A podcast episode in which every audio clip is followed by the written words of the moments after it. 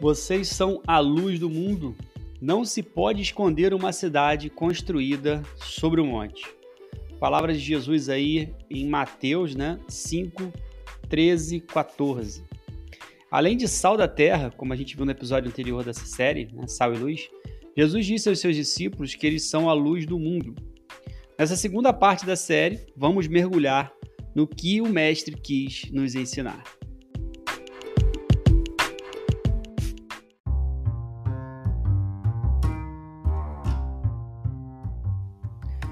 Olá, eu sou o Thiago Marinho e esse é mais um podcast do Viva Zoe, a vida de Deus mais perto de você. Muito bom ter você aqui na escuta e eu faço votos que essa mensagem possa abençoar a sua vida, familiares e amigos. Fica o convite para no final do podcast você visitar meu blog, que é o www.vivazoe.com.br. Vou repetir para você, www.vivazoe.com.br. Simbora pro episódio.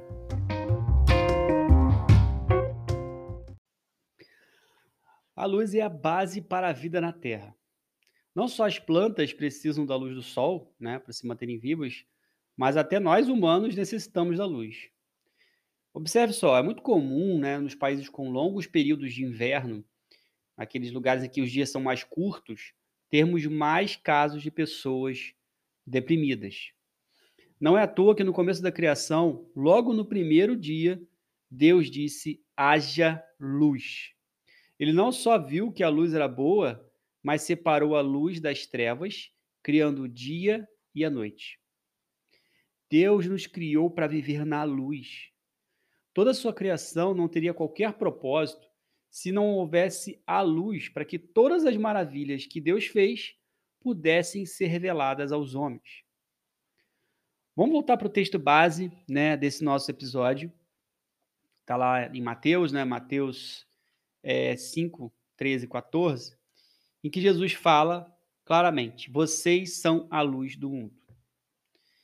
Entendo que, ao sermos discípulos de Cristo, temos a função de levarmos luz onde há escuridão, revelando aos outros o que antes estava oculto sobre as trevas.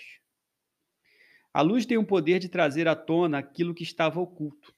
Em primeiro lugar, essa revelação está em mostrar ao próximo a nossa condição de pecador e também a necessidade de reconhecermos e confessarmos de coração que Jesus veio ao mundo, morreu e ressuscitou para nos resgatar das trevas e nos inserir novamente no plano da criação, que é a vida eterna ao lado de Deus.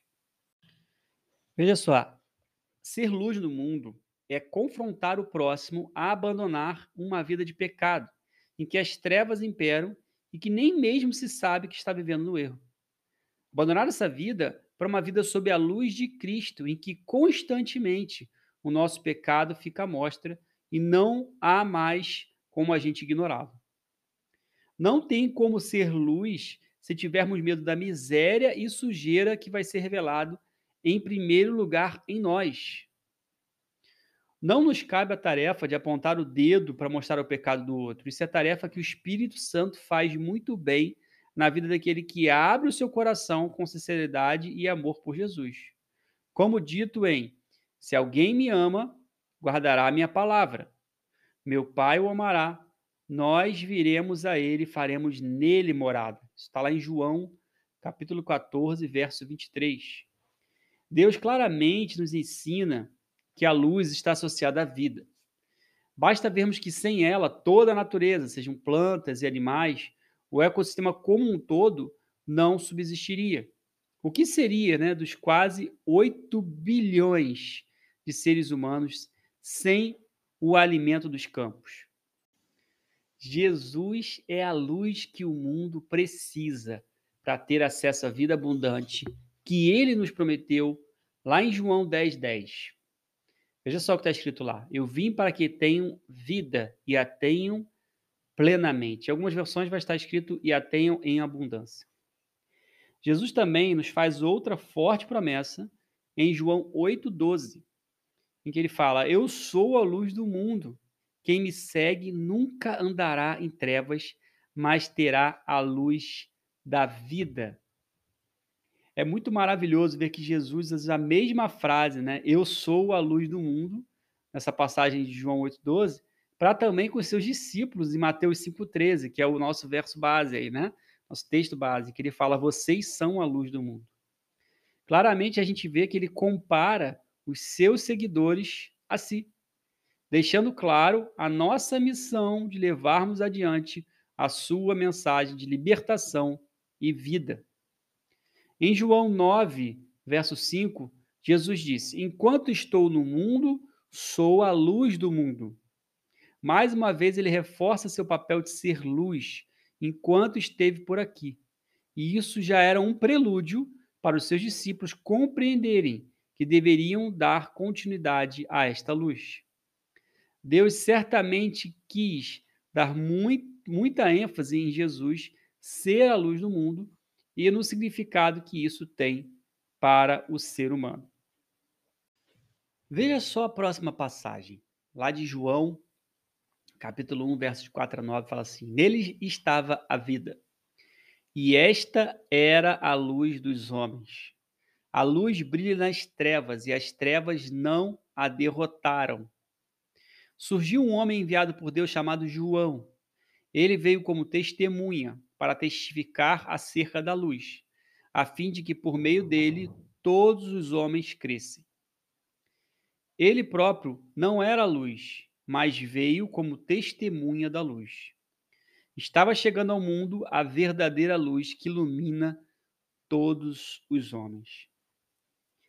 Nos dois primeiros versos, a referência é a Jesus, né? Quando ele fala lá, nele estava a vida e esta era a luz dos homens. A luz brilha nas trevas e as trevas não a derrotaram. Então a gente vê que claramente o texto associa que a vida estava em Jesus e que esta é a luz dos homens.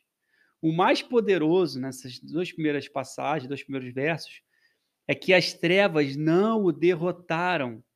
Glória a Deus por isso. Observe, foi usado tempo passado, né? Derrotaram.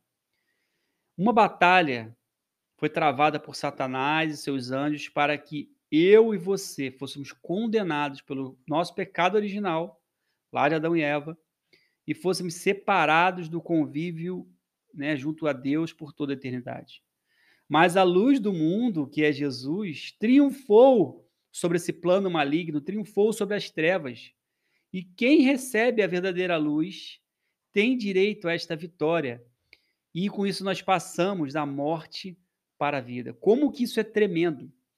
Eu peço a Deus que o Espírito Santo, né, que habita em você, possa revelar em teu coração a profundidade e poder dessas palavras, possa te encher nesse momento de júbilo, de alegria, pelo fato de você ter recebido acesso através do sacrifício de Jesus, através do amor dele inserido aquele, aquele madeira, aquela cruz, para nos resgatar do plano maligno e nos transportar, nos transferir para a eternidade, para uma vida de abundância. Seguindo aí, né, nos versos 3 a, a 5 dessa mesma passagem, a gente vai ver que o autor já faz referência a João Batista. João Batista era filho de Isabel, que era irmã de Maria, mãe de Jesus, ou seja, João Batista era primo de Jesus. Então a gente vê aí, né, é, nesse mesmo texto, a relação, fala de Jesus no começo, depois fala de João, e fala que Deus enviou a João para preparar os homens daquela época para conhecerem Jesus. Hoje, se você parar para pensar, nós somos o João Batista. Cabe a nós testemunhar aos outros que Jesus é a verdadeira luz capaz de iluminar a todos os homens. Não há homem que não possa ser alcançado pela luz de Cristo. Não há pecado que, depois de revelado, não tenha acesso ao perdão. Jesus, como foi falado, né? Ele veio a iluminar a vida de todos e a nós, cristãos, foi confiado sermos os portadores da luz. Eu encerro esse episódio com um verso que dá continuidade ao nosso texto base, lá de Mateus 5, né? Que é o verso que está, é o mesmo capítulo, verso 16, que diz: Assim, isso é Jesus falando para você, assim Brilhe a luz de vocês diante dos homens, para que vejam as suas boas obras e glorifiquem ao Pai de vocês que está nos céus. Claramente, Jesus fala que há essa luz em nós, que a luz que é vida, que a luz que representa Ele, né, possa ser reconhecida pelos homens, para que eles vejam né, nas nossas boas obras. Então, que a humanidade veja na minha e na sua vida a luz de Cristo, através de nossas boas obras, palavras e atitudes, e que possamos levar muitos que hoje estão na escuridão do desconhecimento de Deus e seu Filho para uma vida plena de paz e intimidade com o Pai.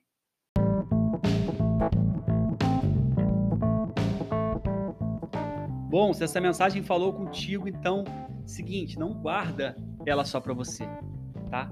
Compartilha com mais alguém que você sabe que precisa.